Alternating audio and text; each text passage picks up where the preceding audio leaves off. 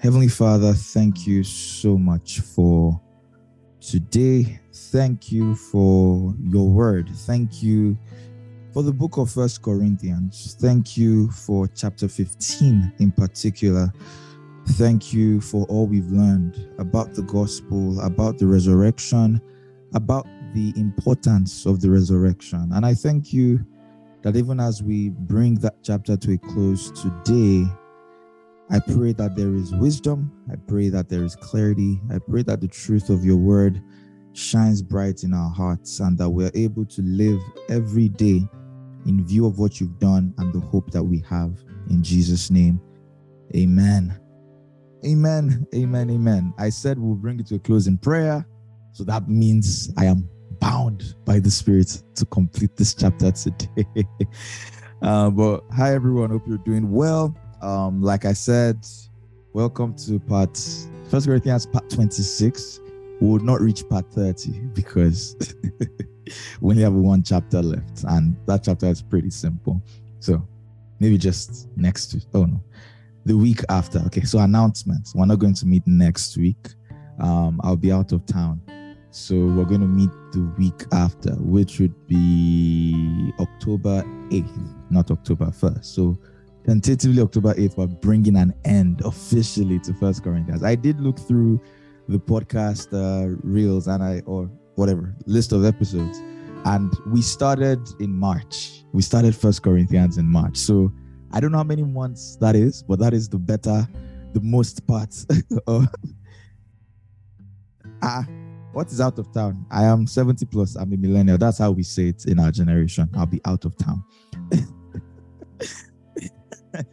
um, what am I saying? Yes, we started in March. So that's a couple months. And I hope, I hope that uh, all that we've talked about, you remember. If I ask you, Anne, what is Paul trying to say in First Corinthians 5? You say, Oh, I remember isn't that when he talked about sexual immorality and said, This is what he was trying to say?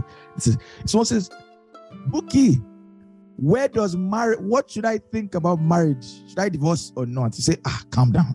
Let's go through First Corinthians 7. If someone should say, Amaka, should I speak in tongues in church or not? You say, Ah, let's go to First Corinthians 14 and talk about it. So, all that to say, hi, boy, good morning. It's good to see you. That's we've said it we've talked about a lot of things in first corinthians which is the nature of the book and uh, of course i'm teasing right? So i don't necessarily expect everything to just land. If it has that's amazing. I thank god for you. But feel free to oh awesome. She, that's a stuff for you. But feel free to to to go back and listen. When next you read the book of First Corinthians in your own personal study, feel free to play back some of the teachings we've gone through and just keep it in mind, right? Like let the word of God, like Paul said, dwell in you richly. Amen. So, for the past two weeks, we've been on the resurrection. So, resurrection part one, resurrection part two, and finally, when resurrection part three. Uh, we're just going to go straight into it from verse 35 that's where we currently are. We've talked about the gospel, we've talked about the role the resurrection plays in the gospel and how important that singular fact that Jesus bodily rose from the dead, how important it is to our faith. We've talked about the implications of there not being a resurrection and how Christianity becomes reduced to a mere moral uh, teaching, no better than uh, Socrates, Gandhi, and the likes right? And how important the resurrection is to us as believers, how it shapes our minds. So we've talked about all of that.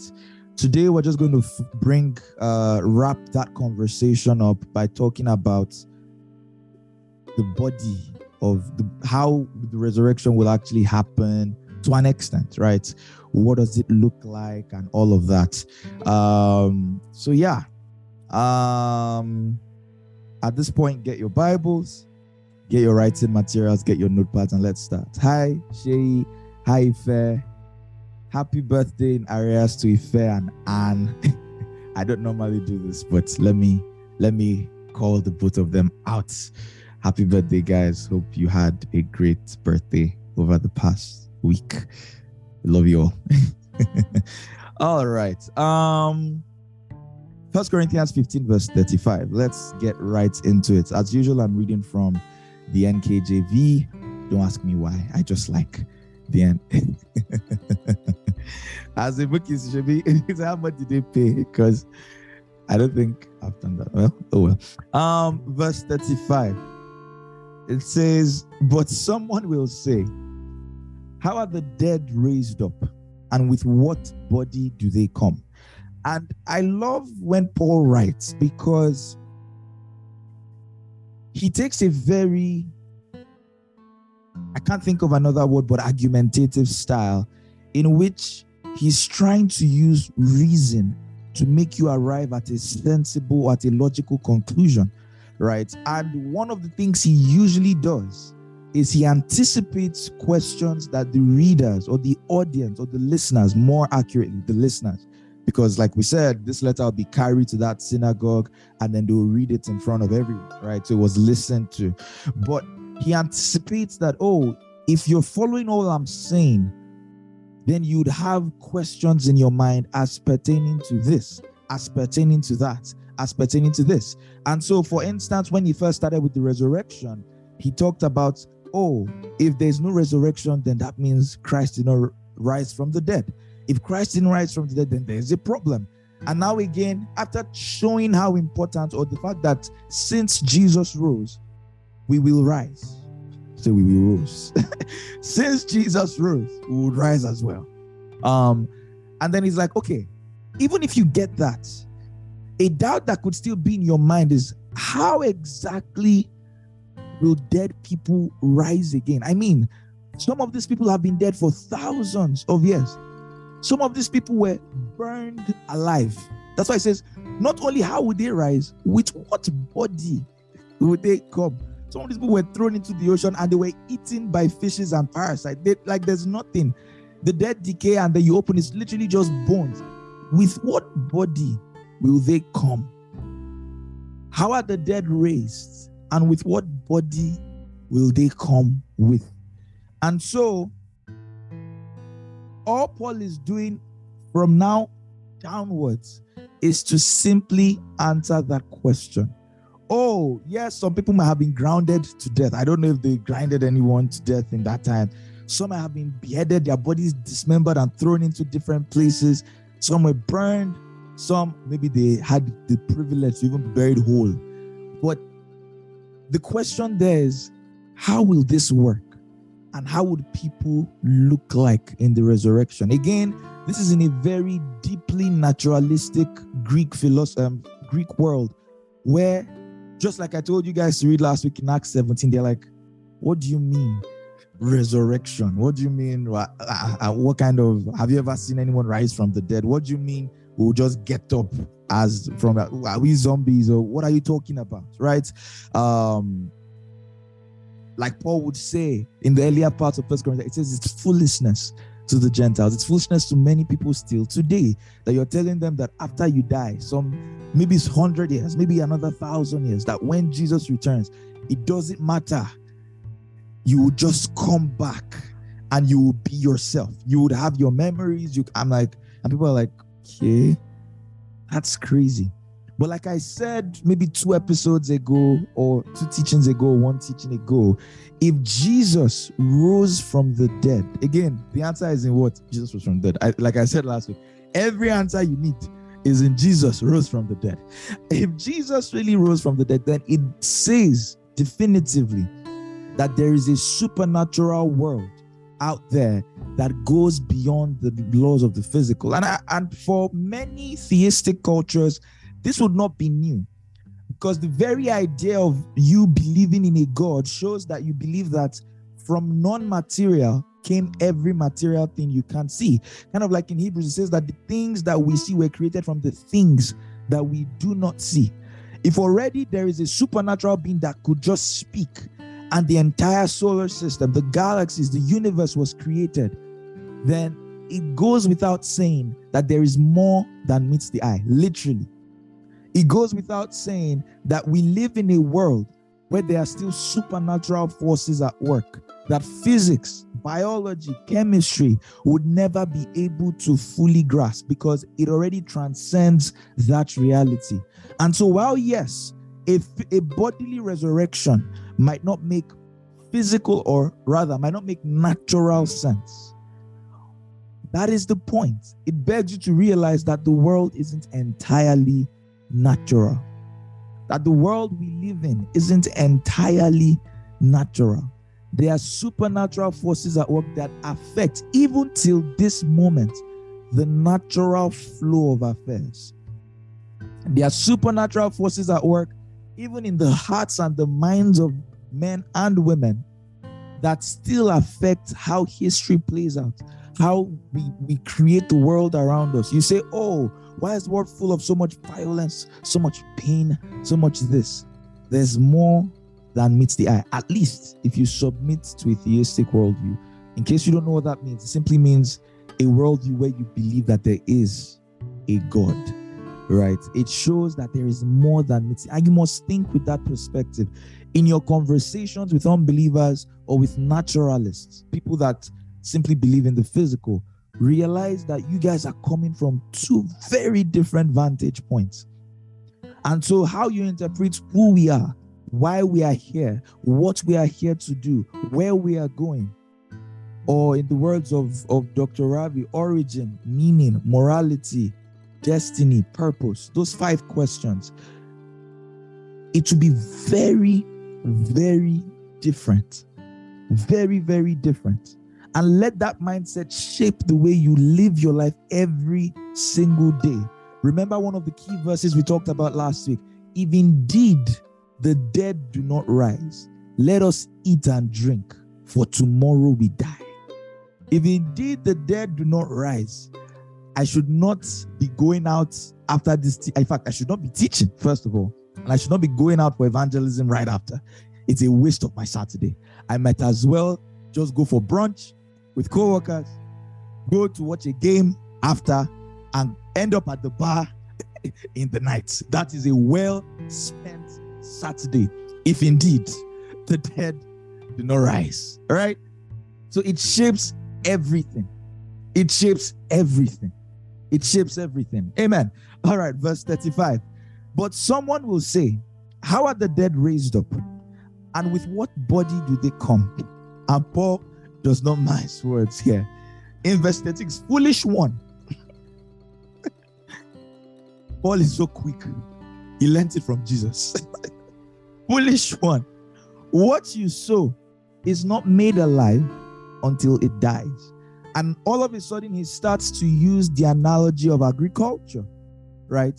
Verse, let me read verse 36 and verse 37. And what you sow, you do not sow what body that shall be, but mere grain, perhaps wheat or some other grain. And he's saying that even nature has something similar that you shouldn't be doubting it with humans. And what he's simply saying, I don't know if you guys did, uh, uh, what's the course? I think it was just science in primary school, elementary science. I think that's, yes, elementary science in primary school.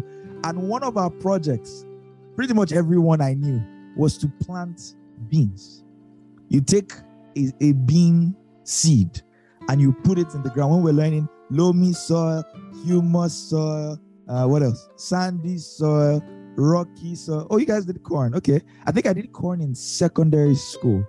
Yes, I think I did corn. In, yes, you're right. Yeah. And then I did beans in primary school. And I think I did again in secondary school, where you take that tin uh, for in Nigerian culture, you take thick milk tin or Milo uh, tin, you empty it, you rinse it, you put holes at the bottom with your knife, then you put soil, then you now put the beans and then you water it. And then if you're a kid like me, you just be, ah, what's happening? What's happening? The next day, nothing. And then maybe by day three, day four, you start to see something come out. And then it starts to grow. How water bottle is transparent. I like that. But I mean I always put the seed in the middle. I should have put it at the edge so I would have seen it. That's so cool. And then you you start to see the stem starts to break off. It's white at first, and then it becomes green, and then it keeps growing, and then leaves start to come. That's how far mine went. It never made it so much. I never lasted beyond a few days, and then I gave up on it. But the point is, As in, as birds and then it dies. Project are finished.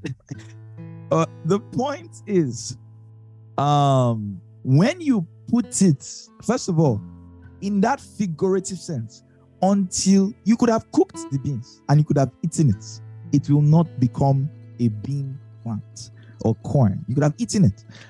But the moment you put it in the soil and water it, is in a sense likened to, like what Paul says, it's not made alive until it dies. So there's that analogy that from the ground or from death can come even greater life.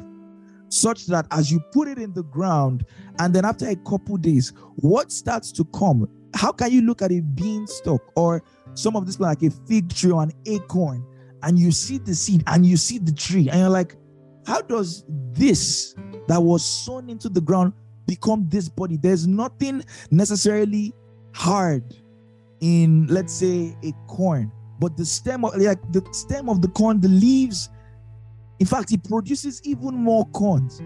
How is how does that work? How does that work? It's Fortunately, I know that it's corn.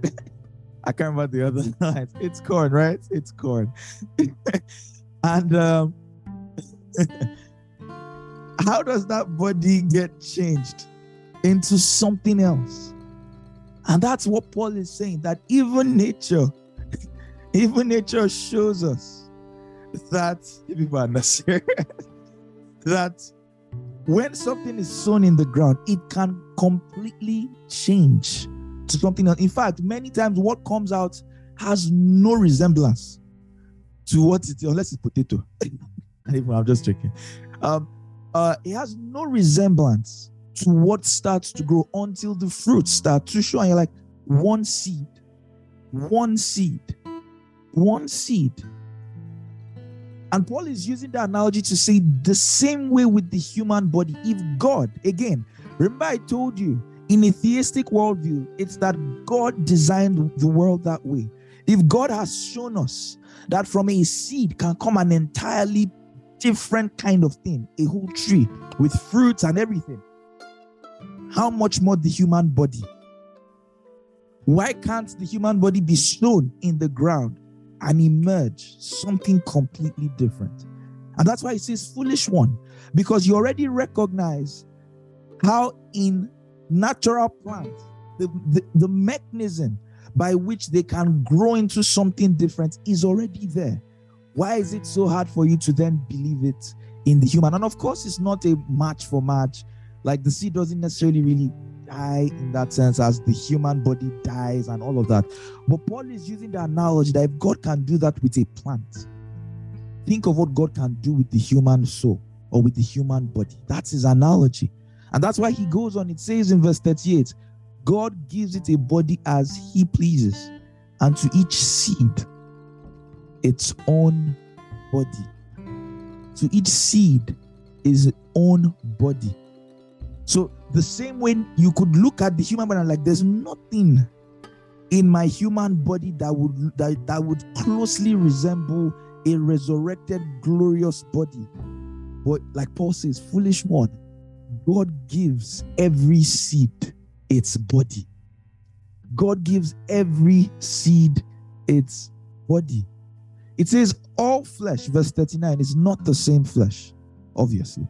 There is one kind of flesh and of course, when you're reading this, some people like, no, I have learned that through genetic blah blah blah blah blah blah, this and this happens, and that's why it is. Paul is not discussing medical science or genetic biology or molecular, whatever. He's simply using analogies to drive home a point that God can resurrect the human body. That's all he's trying to do. So before you say, ah, no, it's not different kind of flesh. What is Paul saying? The Bible is wrong. Calm down. It's an analogy based on how they understand the world around them at that point in time, right? So it says there's one kind of flesh, a flesh of men, a flesh of animals, another of fish, another of birds. So it's pretty much oh, birds have feathers, right? I remember the first time I saw a chicken without feathers, I was scared. I was I was frightened beyond belief. It says fish have scales, right? Men or animals have fur. Human beings have just hairless skin. it says they're also celestial bodies, right? In that sense, because of how the solar system, the sun, the moon, they were seen as glorious celestial bodies. And like, oh, you see the sun and it's bright and radiant. That's its own body. Or you see the moon and it's shiny. That's its own body. And like it says, the glory of the celestial is one, the glory of the terrestrial is one. You don't look at the sun the same way you look at, well, in our love letters, we do. You see, you are you are the sun in my life. So you are the only source of brightness, out there to me. Uh, you make my whole world come alive. But ideally, in an ideal world, in an ideal world, you don't look exactly, you shine. God bless you. I can't remember the lines. I don't, you shine like a morning star. What other one? Uh, what are they, what lines have they used on you?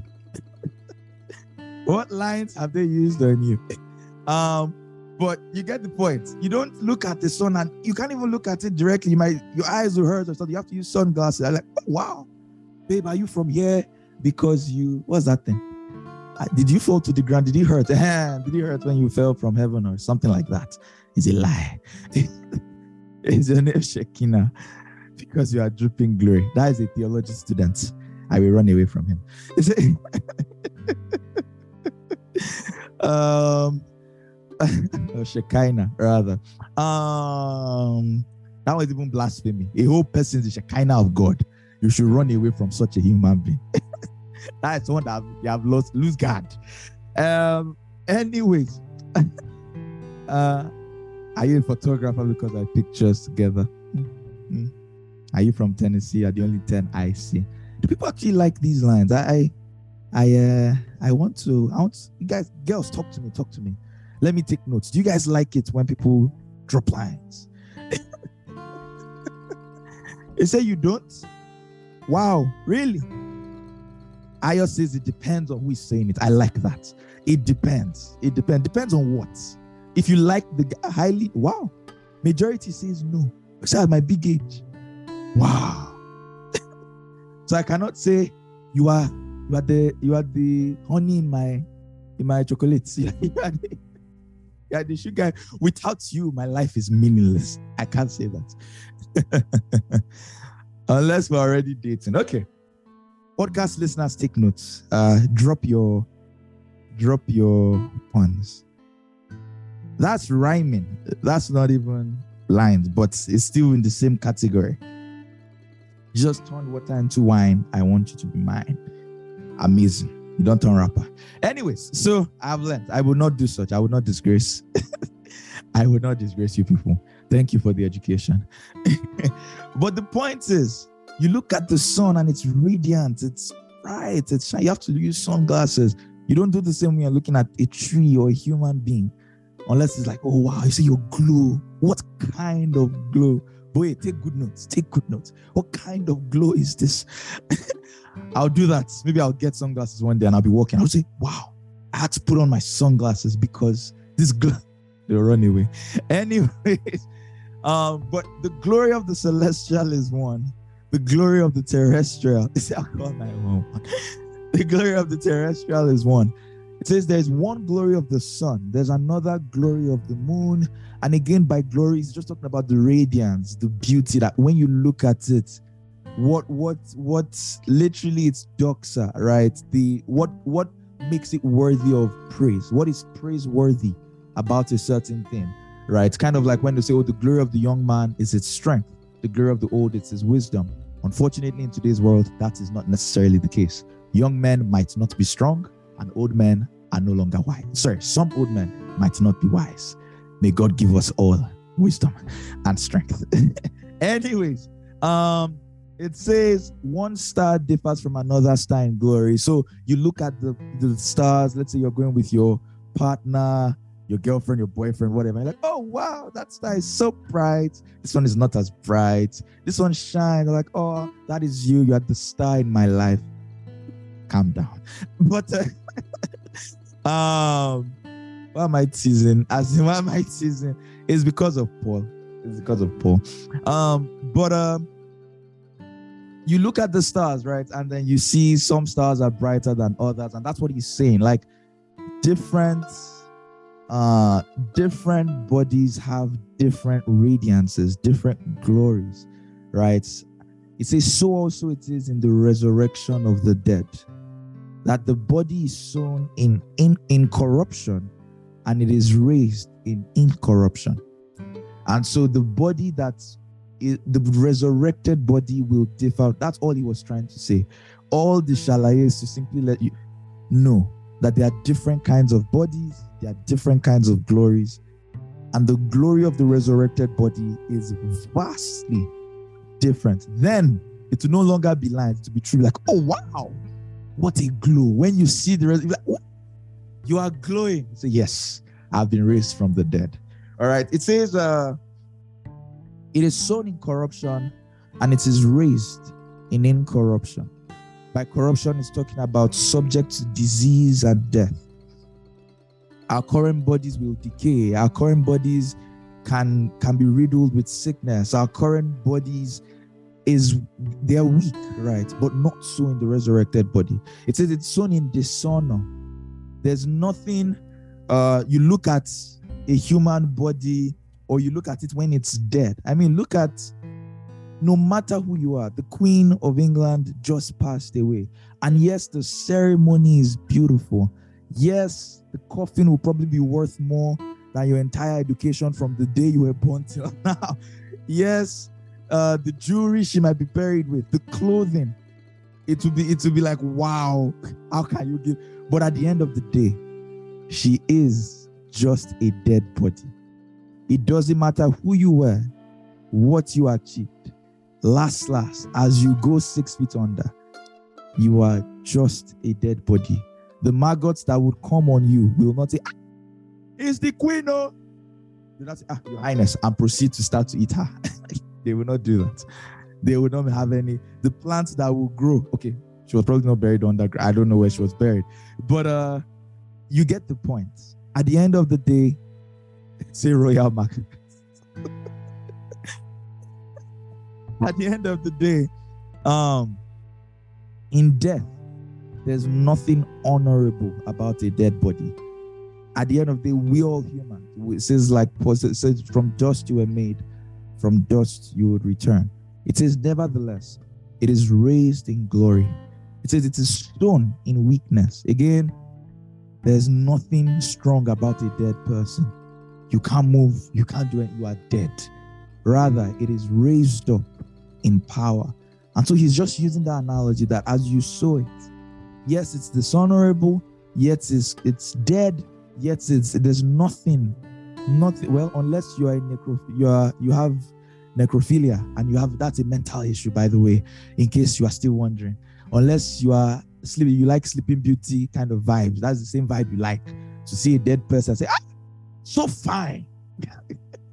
Unless you have that kind of issue, there's nothing, right? Nothing honorable, nothing strong, nothing about a dead person. And it says it is sown a natural body. Just to imagine ah, Prince Charming, a whole speck. You entered somewhere, you saw a woman laying dead or unconscious on a bed and the first thing that came to your mind is this person is so fine. I will not forgive myself if I leave here without a kiss. you are sick. you say you want to argue mental. Eh, and then you you wake up. Someone kissed you when you were dead. I said, wow. This is the man I would spend the rest unconscious. I don't know if she was breathing. I think she laid there as okay, she was in a deep sleep. Okay, no wala. She was in it, no consent, nothing. So this imagine you wake up. I say, You how did you wake up? I kissed you while you were sleeping.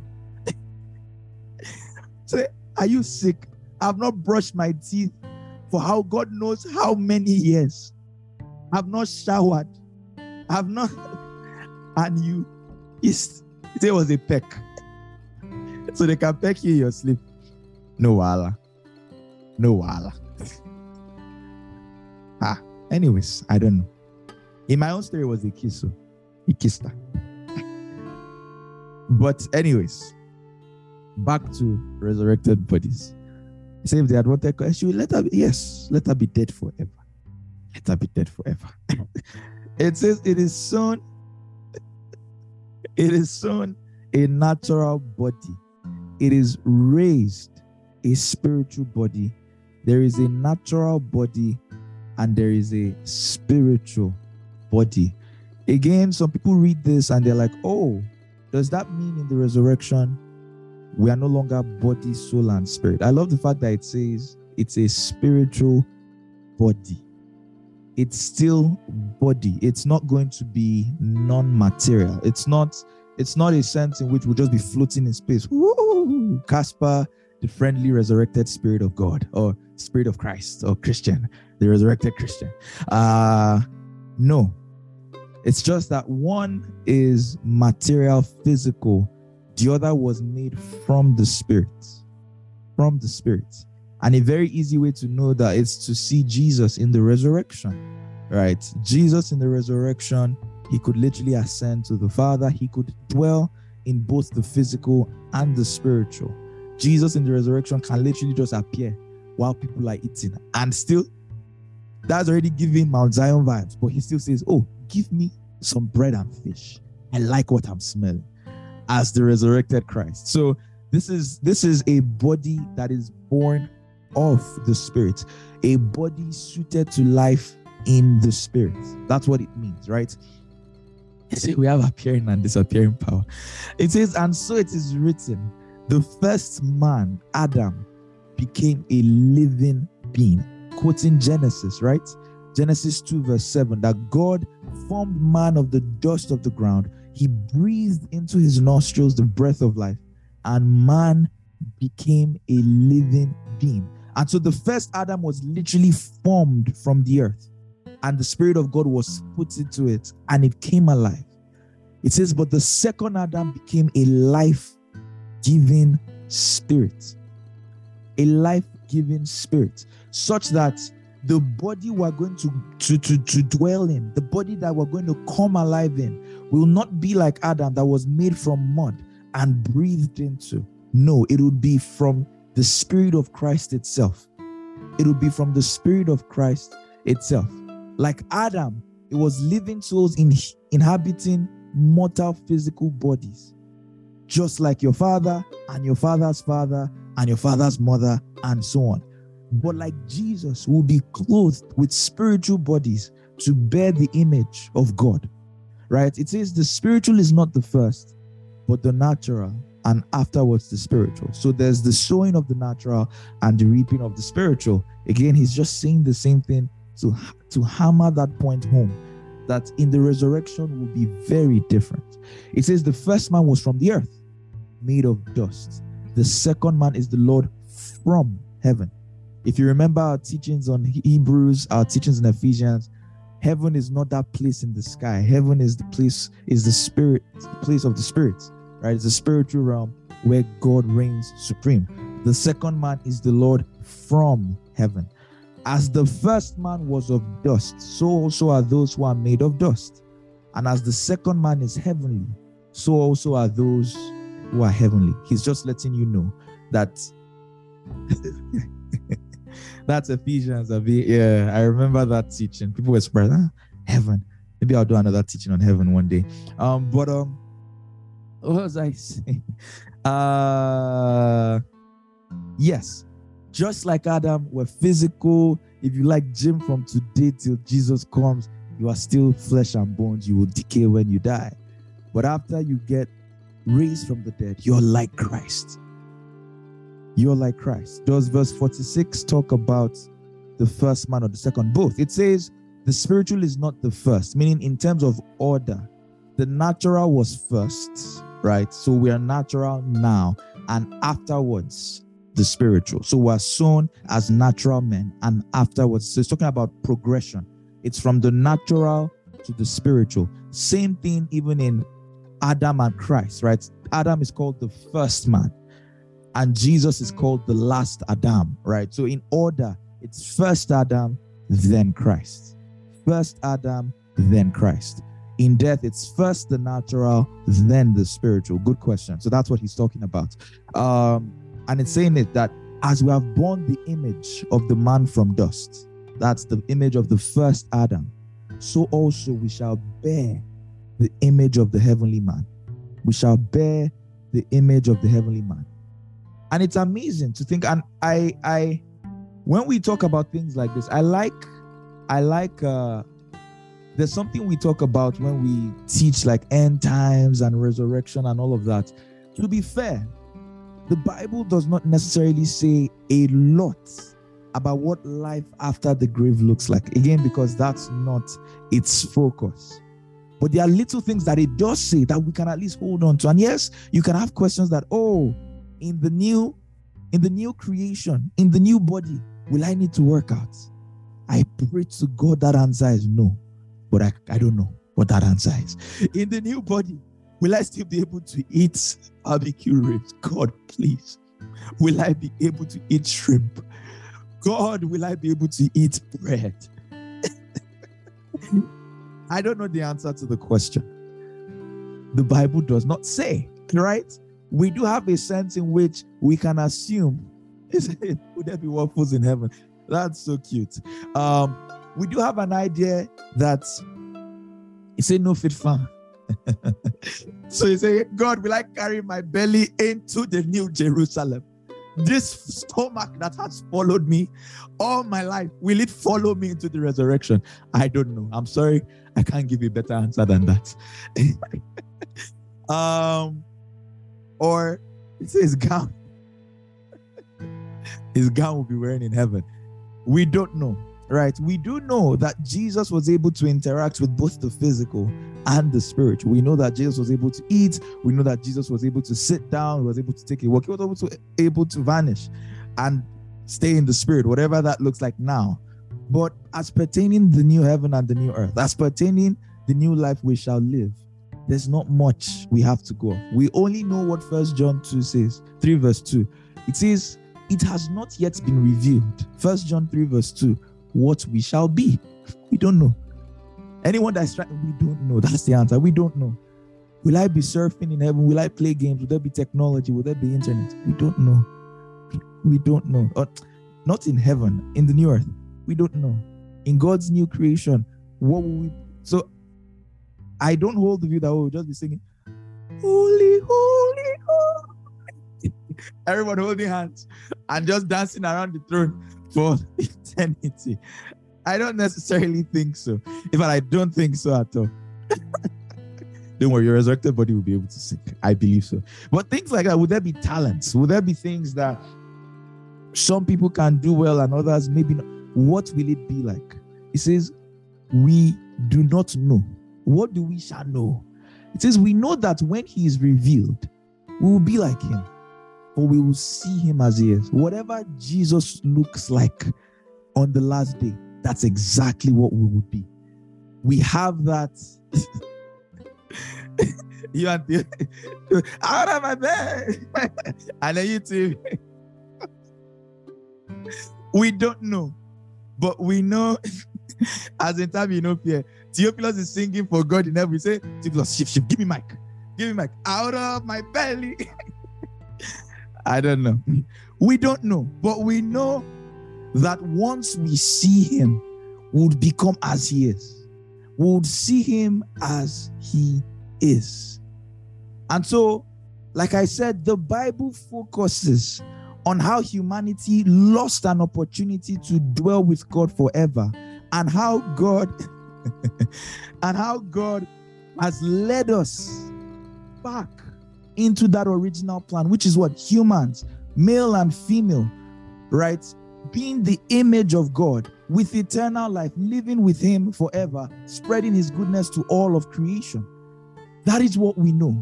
What that would look like, we don't know. And so, what does that mean? It means that do not really spend so much of your Bible. You, it could be a fun thought experiment. Ah, who will, heaven be like? Will I need to buy clothes? Will there be capitalism in heaven? Will there be adulting in heaven? Oh God, I cannot do it again. We don't know. we don't know. But we know that will be just as He is. And I know you don't want to write papers in heaven. You do not want to do PhD in heaven. I pray to God on your behalf. You will not have to do that. oh my God. He says, I'll see my Koreans live and direct. I, I would there be languages? I don't know. Would there be different races? Possibly. I don't know. We don't know. That's the answer. We don't know. Right? We don't know. It's very possible because I think like races and all that, it's a beautiful thing. But what is that? we don't know. All right, so let's go on. Yes. oh my goodness. this chat. Where are we? It says, As we've borne the image of the man of the dust, we will bear the image of the heavenly man. And then he goes on, it says, Now this I say, flesh and blood cannot inherit the kingdom of God, nor does corruption inherit incorruption. And it's the same thing he's saying that in the world to come, this physical body cannot cut it. In the world to come, a world where we are to experience the life of God for all eternity, we cannot, corruption cannot inherit incorruption. We can't live in a world without corruption with this body. It can't happen. It can't happen. It's the same way, right? Going back to the analogy of different, you can't live in the sea unless you are a mermaid, unless you are Yemoja. You can't live in the sea. Your body was not made to breathe in water and breathe out and take and extract oxygen from the ocean. That's not you. You are not made to live in the air. You can't fly. You are not made to, to hang out in space and shine unless your boyfriend says you are. um, we're not made that way. So there's already an idea that everybody, and I don't mean everybody as one word, every space, body was created to suit the environment in which it's to dwell. And so, the same way, if there is an environment, please go ahead and exercise faith on that belief. It's not me, Shad, that said it. But if if there is a world where God is create is if there is a world that God intends to be free from sin, free from death, then this body cannot dwell there. This body cannot dwell there. This body cannot dwell there. And that's why it says flesh and blood, meaning mortality cannot inherit the kingdom of God because the kingdom of God is eternal. The kingdom of God is eternal. Flesh and blood will die. And it says, Behold, I tell you a mystery. Let me do pop quiz. What is a mystery? I've taught I've taught this word so many times. I don't need to explain it. But for the sake of newcomers, what is a mystery? What is a mystery? Put in the chat to unmute yourself. What is a mystery?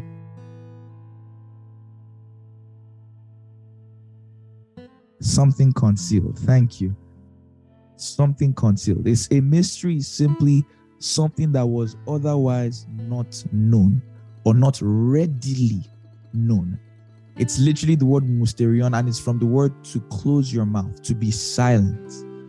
To be silent. It's there. It's not something that is hard to understand. So when you say, ah, let me show you, it's not something that is hard to understand. It's something that was not readily known, but that through the work of Christ, it is clear, it's made evident for all to see. And that's what Paul is about to say. What is something that was not readily known before? That because of Jesus' death and resurrection has been made clear for everyone to see. It is this we shall not all sleep, we shall not all die, but we shall be changed. Glory to God. It says, in a moment, in the twinkling, I, just want to start jumping around and just I will be, I will fly, hey, when just comes, hey. Eh. but in a moment, in the twinkling of an eye, at the last trumpet, for the trumpet will sound, and the dead will be raised incorruptible, and we shall be changed. We shall be changed. And Paul is saying that not everyone will, will die first. Some people, while they are still alive, as soon as Christ is revealed to the world, right there and then, they change. They don't even experience death. They just, just, turn around. New body, who this? and they just go to meet him in the sky. Amazing stuff. Again, at this point, we're back in like fairy tale territory. Like, really? Is it? I will remove you from this group. I remember as a kid, I was like, God, just wait till my maybe after one month of marriage, then I will be changed. Just just wait. Now, if God, you want to come during this teaching, who am I, Lord, to get in your way? Please come. Please come, Lord. um, but yes, what was I saying? I know you have distracted me. Is that good? With be with honeymoon, of all things, honeymoon. I'm just kidding. No, don't. I'm just kidding. I'm just joking. Anyways, um, I'm actually lost. Yes, some people will not experience death. Once Christ returns, we shall be changed. It says, In a moment, in the twinkling of an eye, the dead will be raised incorruptible, we shall be changed. It says, For this corruptible must put on incorruption. Our bodies need to change if we are to dwell with God forever. And mortal must put on immortality. It says, When this corruptible has put on incorruption and mortal has put on immortality, then shall be brought to pass the saying that is written Glory to God. Death is swallowed up in victory. Death is swallowed up in victory. Remember, I think two teachings ago, we said it that what God is literally doing is that through the resurrection of Jesus from the dead, He has made a statement to every kingdom opposed to God. I could talk at length about this, but today is not the teaching. But he's making a statement that to the devil, to, to the kingdoms of darkness, to everything, that oh, y'all thought that you have ruined creation. Y'all thought that you've you've you've you've you've gotten in the way of my plans. But I'm victorious. In the resurrection of Jesus, God started a work in which He is bringing everything under Christ. And like we said, Christ will hand over the kingdom to the Father. We read that time that the last enemy to be destroyed is death. That through the resurrection of Jesus, He has made it possible for a world where death no longer reigns supreme, where people no longer live their lives fear, um, afraid of sickness, afraid of death, afraid of loss. It's incredible. It sounds like a Disney movie, but it is true.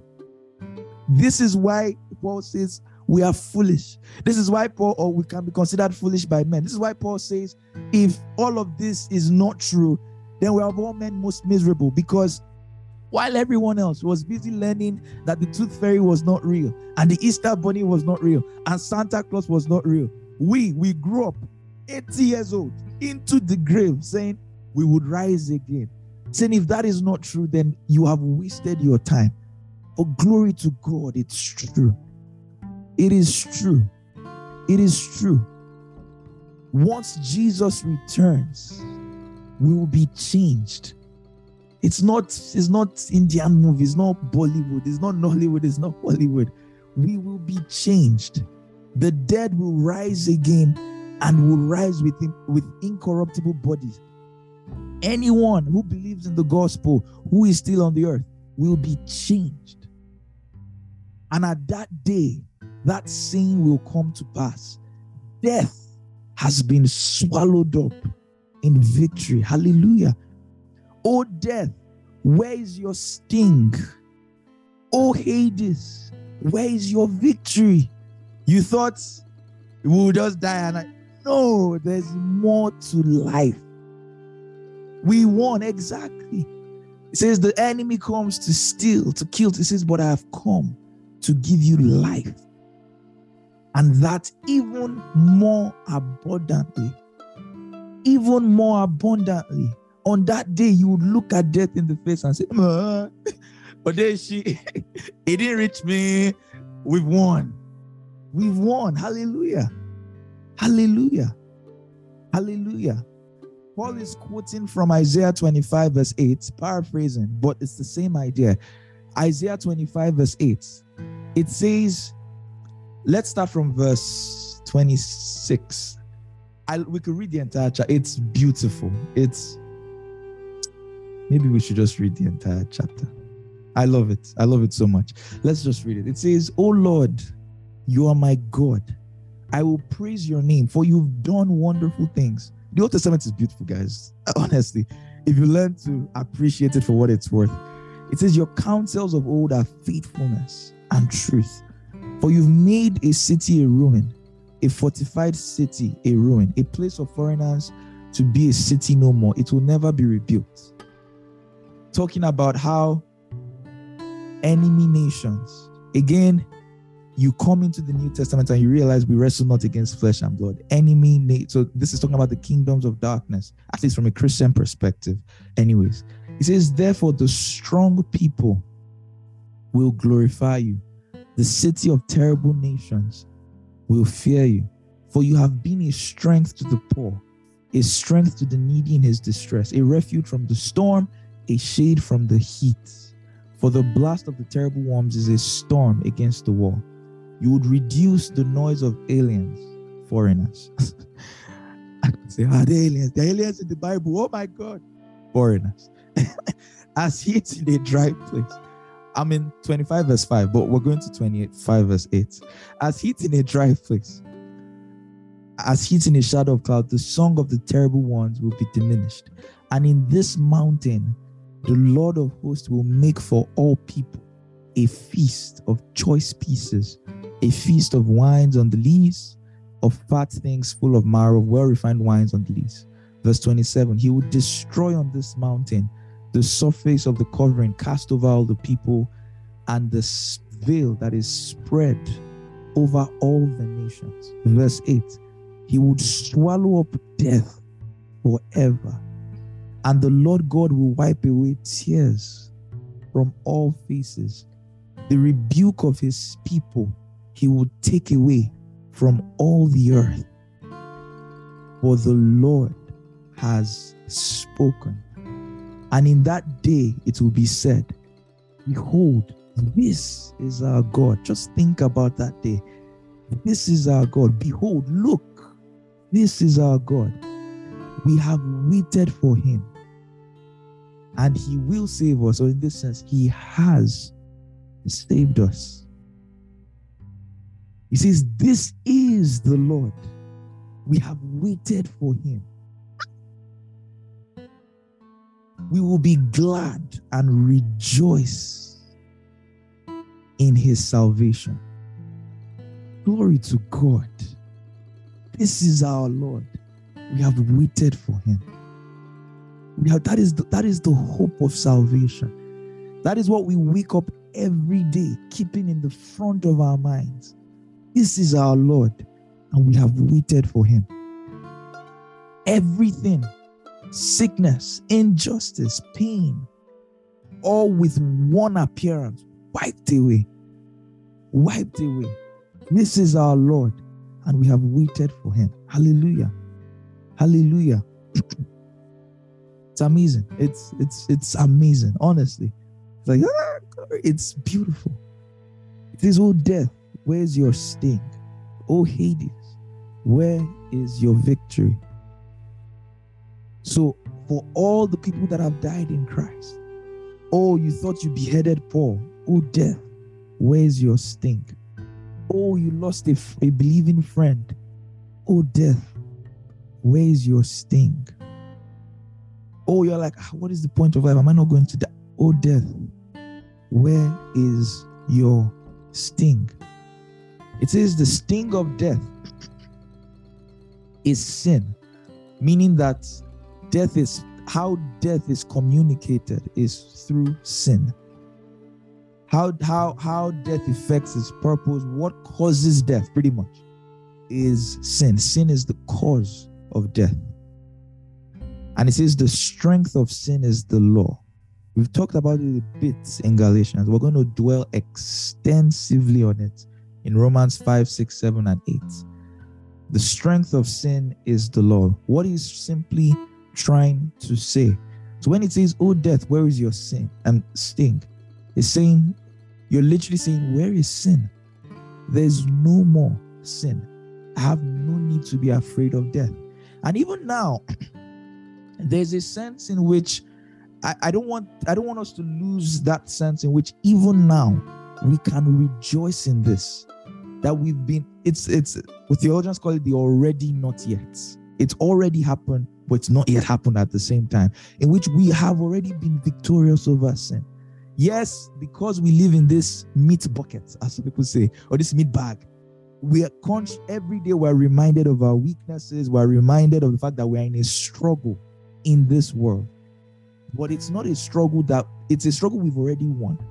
Don't think of it as ah, this body. And, and that's why Paul would say, Who will deliver me from this from this body of sin? Says, Thanks be to God. Thanks be to God. Thanks be to God. So when he says the sting of death is sin, he's simply saying that the reason that we are afraid of death, or the reason why death is such a big deal, is because we have sinned. It is the person who, in the face of a holy God, cannot stand that would be afraid of death and judgment. But because of God, that fear is taken away. We will we are looking forward to think about it. You're looking forward to standing before God, most holy, most righteous, most just. And you're like, God is my father. you don't know what that statement means. It says the sting of death is sin, the strength of sin is the law. Meaning what? That through the revelation of God's standards, Romans 3:23, for we have sinned, all have sinned and fallen short of God's glorious standard. Through the law, we have an idea of the kind of people God wants us to be. And through that same law, again, I don't want to get ahead of myself. Like Paul would say in Romans, he says, Sin, being sin, took what was good and made it sinful. The law was simply, ideally, it should be a revelation. Oh, this is how I want you to act. But because as humans, fallen, separated from God, given to our own desires and the influence of the devil, we constantly rebelled against the law, against God's standards. What does that leave us with? with guilt, with fear, just like Adam. We become a case where God is walking and says, Adam, Adam, where are you? And like, I heard your voice, so I hid. That is how many people, even people that claim to not be Christians, people that it's a case of fear where they do not want to confront their imperfections. If there really is a God I am accountable to, then I'm in trouble because I have lied where I should not. I have lost it where I should not.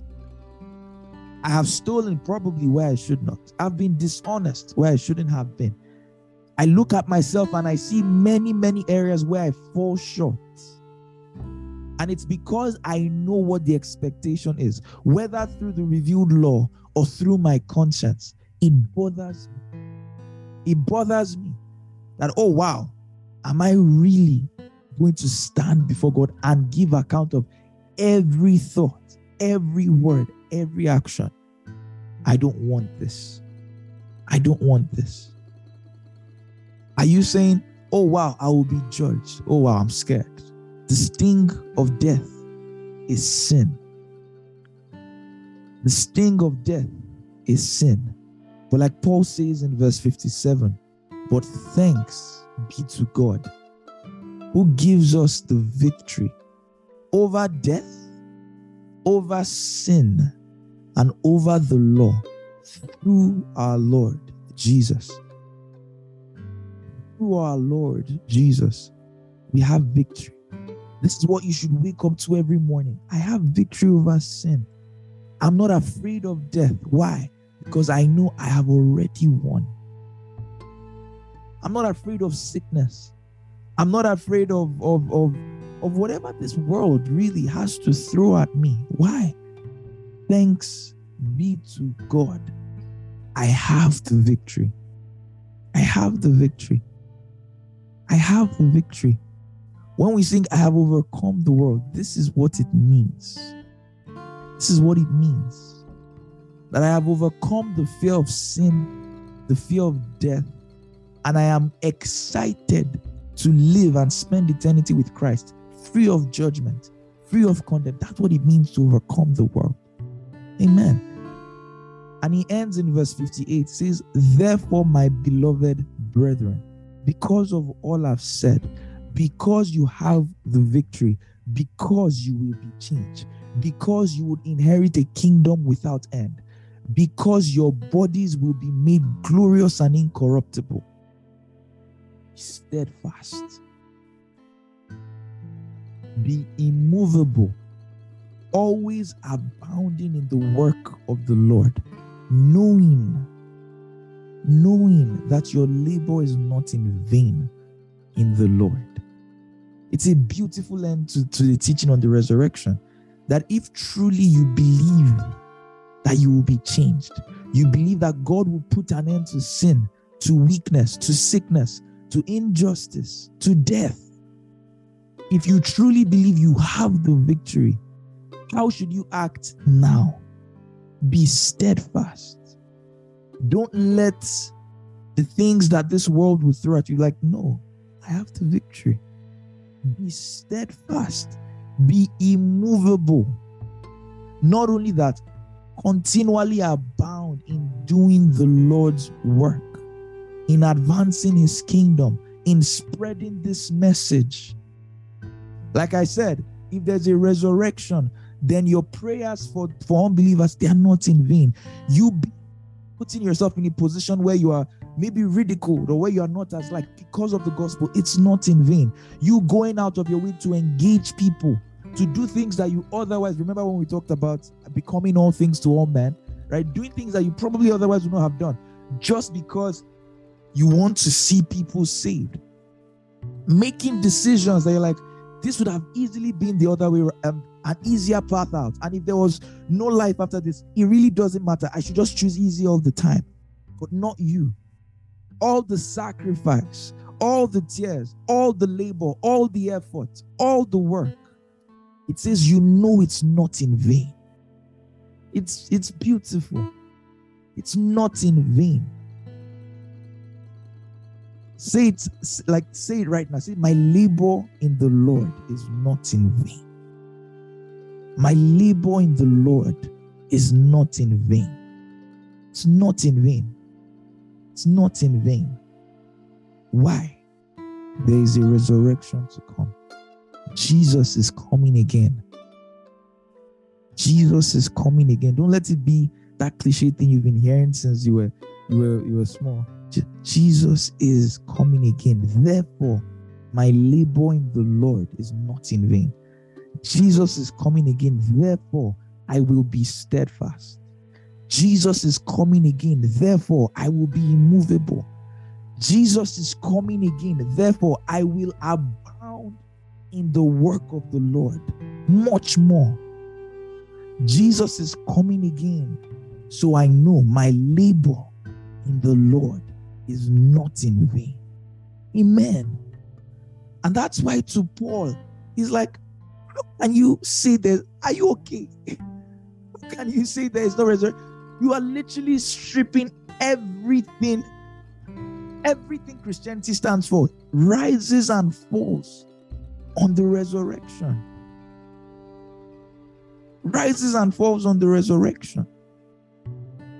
So that is not a conversation you should even tolerate in your body. And that's why it says that I say this to your shame that there are people that don't have the knowledge of God. How can you have a believing community? Someone is saying they don't really think the resurrection. Ah, so what are we what are we all doing? We're just having a nice time. No.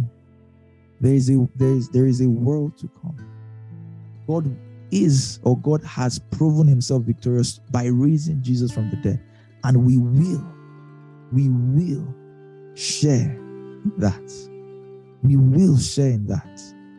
Amen. Amen.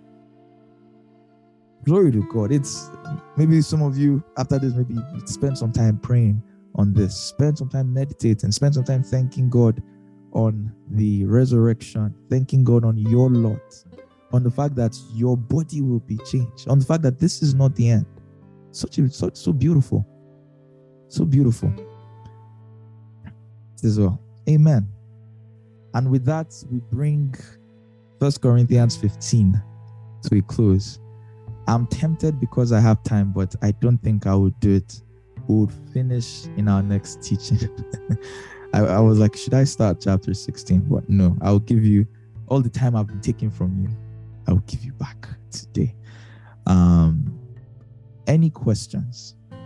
Any questions?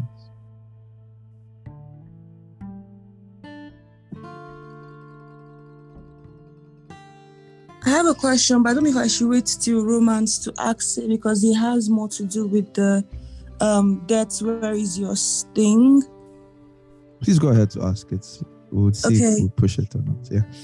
So yeah, you said that like um when we come before God, like every thoughts, every action will be judged.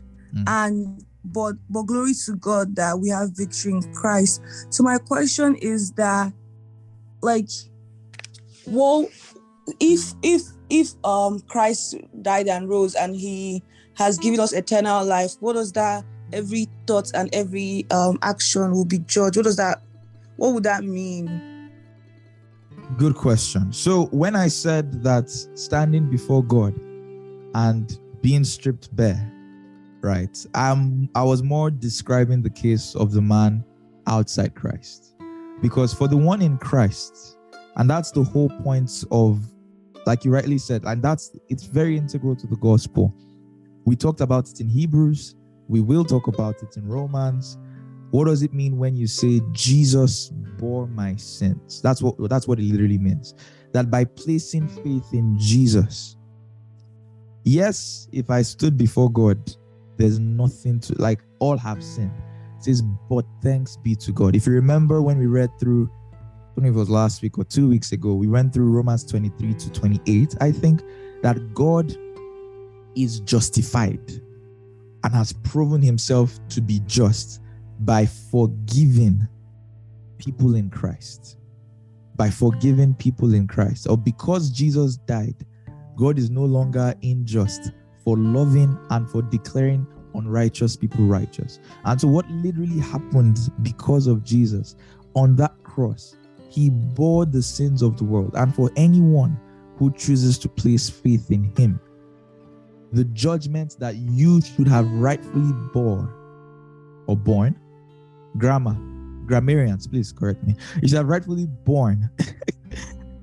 you stand before God and Jesus and God is like, my son has taken this, right? So the price has been paid. So I was just describing the state of a man who has to to to to account for his sin. And that's literally, it's that literal statement that that um, David reflects on in Romans 4 and says, let me see, yes, blessed, it says David, Romans 4, verse 6, David describes the blessedness, the happiness of a man to whom God imputes righteousness, not because of anything he did. And he says, Blessed are those whose lawless deeds are forgiven, whose sins are, I love that word, covered. Blessed is the man to whom the Lord will not impute sin. Again, we're going to look at it at length in Romans, but the idea is yes, you would you would stand before God, but Jesus has stood in your place. That's pretty much it. Um, yeah. What about the scriptures of our works being put through fire? Again, remember context. That was First Corinthians 3, and that was talking specifically about ministry. There's still another question that you could have asked that would be about our works works. But First Corinthians 3 specifically had to do with ministry.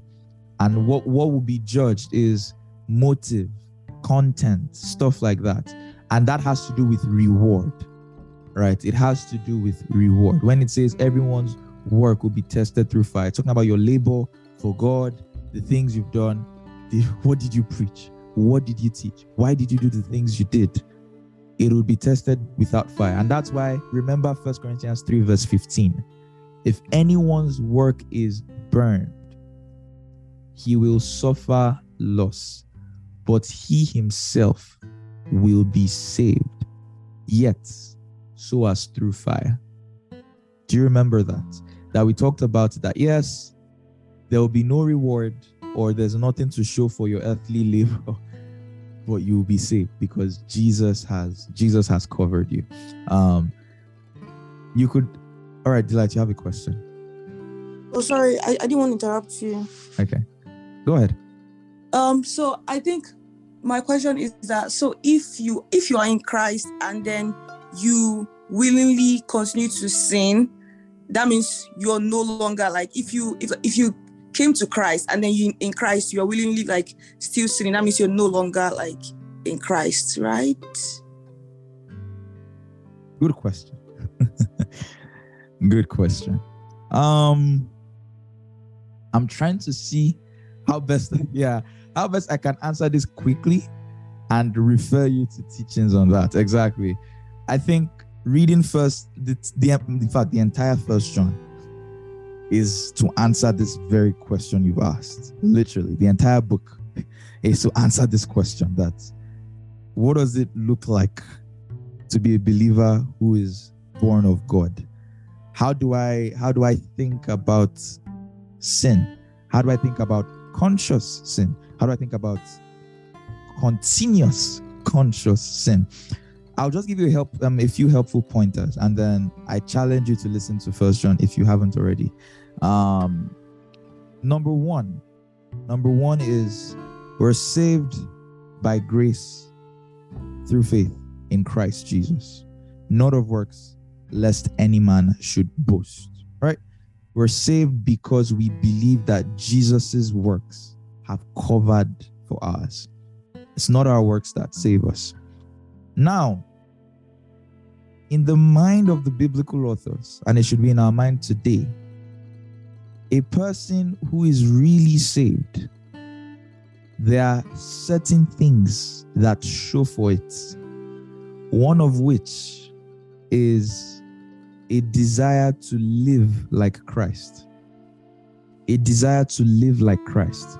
So much so that how the Bible dis, um, advises us to deal with believers who consciously and continually make a habit of sinning. Two things. Number one, um, John explicitly says that he that is born of God does not sin.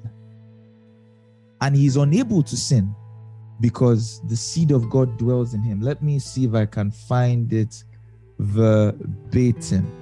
Uh, First John 3, verse 9. Whoever is born of God does not sin, for his seed remains in him, and he cannot sin because he has been born of God. Again, if you listen to that teaching, I'm not saying that when you lie, say, ah, Am I not born of God? I just lied. Maybe I'm not born of God. No. uh, the NLT puts it very puts it very well, and I, I spent time explaining this. So first John 3 will be a good place to camp in. Says, Those who have been born of God's family do not make a practice of sinning because God's life is in them. So they can't keep on sinning because they are children of God.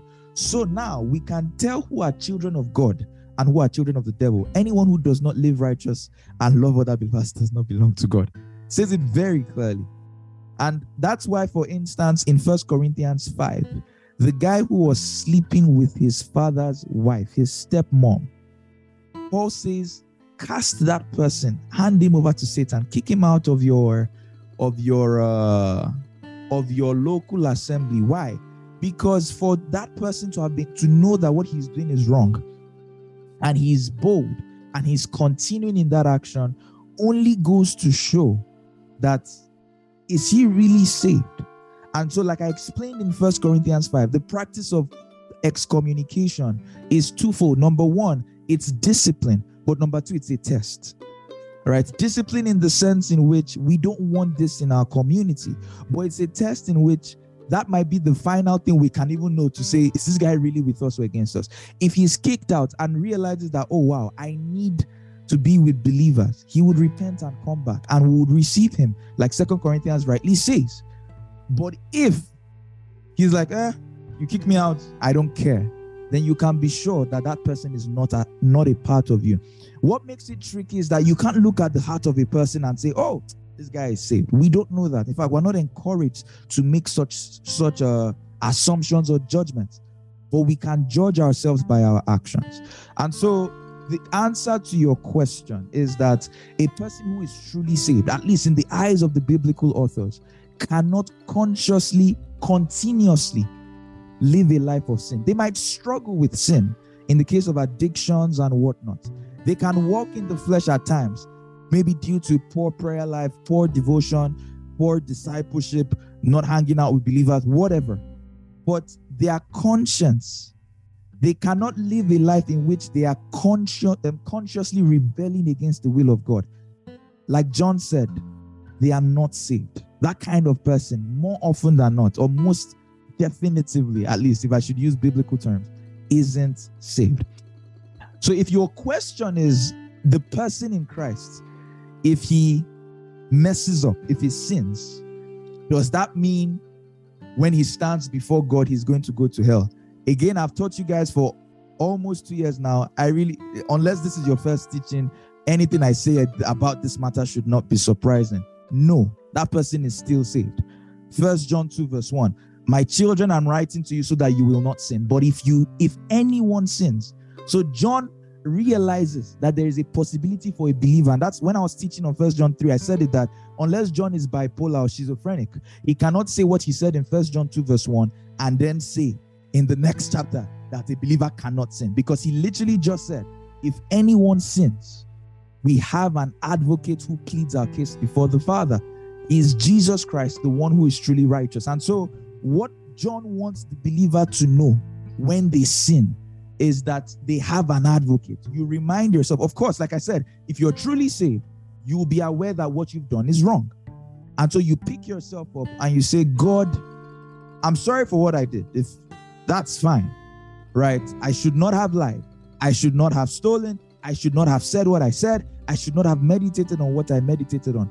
But I thank you because it is for this very reason that Jesus came I thank you because I have an advocate that pleads my case. And then you go on as a righteous man. That's why David says, Blessed is the man to whom God will not impute sins.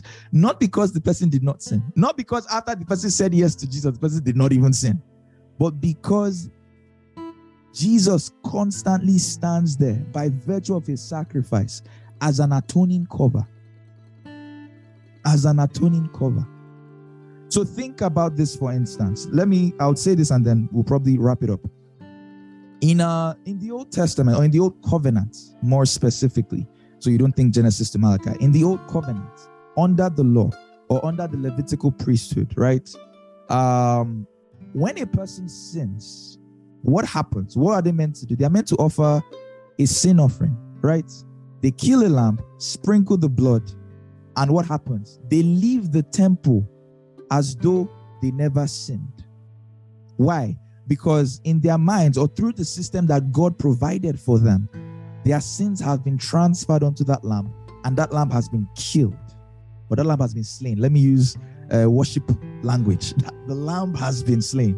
And so my sins were transferred to that lamb. And all of a sudden, that lamb is what died instead of me. And so you can come, I can, let's say I lied I take the lamb to the temple, kill the lamb, do the sacrifice. I leave there, and all of a sudden, it's just as though, just as though I never did anything in the first place. Of course, does that now mean, just like in the believer, does that mean that say, oh, let me just do this? After all, I'll take a lamb. No, that's not what he was there for. And again, listen to First John, but that's not even where I'm going to. Think about that. That by the offering of that sacrifice, all of a sudden it's as though you never sinned. Or oh, the day of atonement, the high priest goes into the, the most holy place, sprinkles blood on, on, on the altar, and the sins of Israel are covered. All it really doesn't matter what they did, where they were, their sins are covered all of a sudden. Now think about what it means to say you have a high priest that continually atones for your sins. Do you like it's it's the equivalent of saying that under the old covenant there's someone that's constantly killing lamb every day. What does that mean? What does that mean if you sin?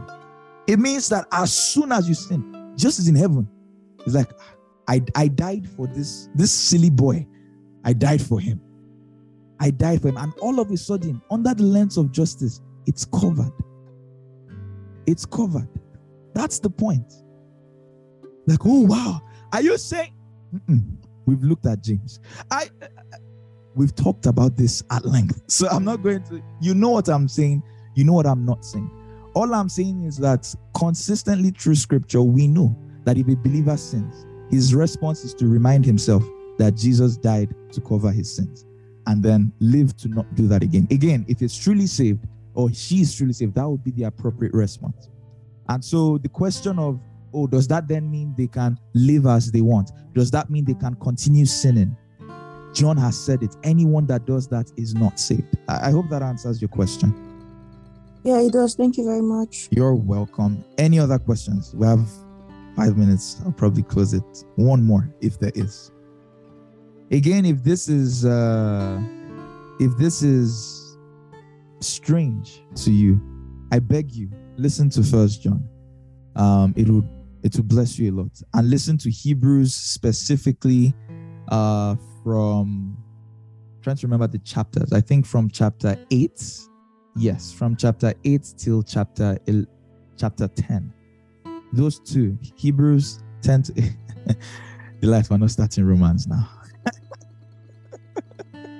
Let's be guided. We're not starting Romans. Most likely, our first, our next book, we have one chapter left in Corinthians, and after that, drum roll, we're going into First Thessalonians. I, I think that's where we would go. First Thessalonians. so, well, so yeah, we're going to be in First Thessalonians, probably Second Thessalonians, and then we'll get back to Second Corinthians. Yes, we're going to. You all should calm down. You you've known that I don't take these things in any particular, necessarily particular order. But don't worry, we'll get we'll get there. We'll get there. Trust me. I would on this journey that you have started, we would, would arrive safely. You can be sure. we'll get to our destination. We've done Second John, Buki. Shame on you think we've done third John also. Have we done third John? I'm not sure. I will check my notes. All right, guys. so let's pray. Um let's let's pray and then we call it a day. Heavenly Father, thank you so much for today. Thank you for your word. Thank you for First Corinthians. Thank you for First Corinthians 15 in particular. Thank you for our conversations wrapping up on the resurrection. And Lord, we just bless your name. Thank you for your sacrifice on that cross. Thank you because indeed you changed everything the moment you sent your son to die and rise again. And we thank you for the resurrection. We thank you for bearing our sins in your son, Christ Jesus. And Lord, I pray for everyone here and everyone that would listen to this teaching that we live every day of our lives with that consciousness that indeed you are coming again. To live every day of our lives with that consciousness that indeed death has been defeated. To live every day of our lives with that consciousness that our labor on this side of eternity is not in vain I pray that we're able to live out the resurrection every day and spread that message to everyone around us. In Jesus' name, we have prayed. Amen. Amen. Amen. Thank you so much, everyone. Uh, thanks for an amazing morning. Like Vicky said, it was pure cruise. uh, but reflect on the things we talked about. Uh, pray on the things we talked about live out the resurrection every day. And uh, I would see you not next week. I would see you October the 8th. Right. In the meantime, don't forget to share. Don't forget to share with your friends. Don't forget to listen to teachings you've probably not t- listened to before. Let us share the benediction graciously prepared to us by Ayo and Buki. and you're not serious. Ayo, you are also not serious. I will share my screen and then we call it we call it a day. All right, feel free to unmute yourselves. One, two, go. I am a diligent student and doer of the word. I am a teacher of the word. The word is profitable for my growth. By the word, I am correct. by the word, I am praying righteousness. and in the word, my My spirit spirit rejoices. Glory to God. Hallelujah. Awesome. All right, guys. Uh, I would see some of you next week. I would see most of you and all of you by God's grace in two weeks' time. Have a great week. Bye.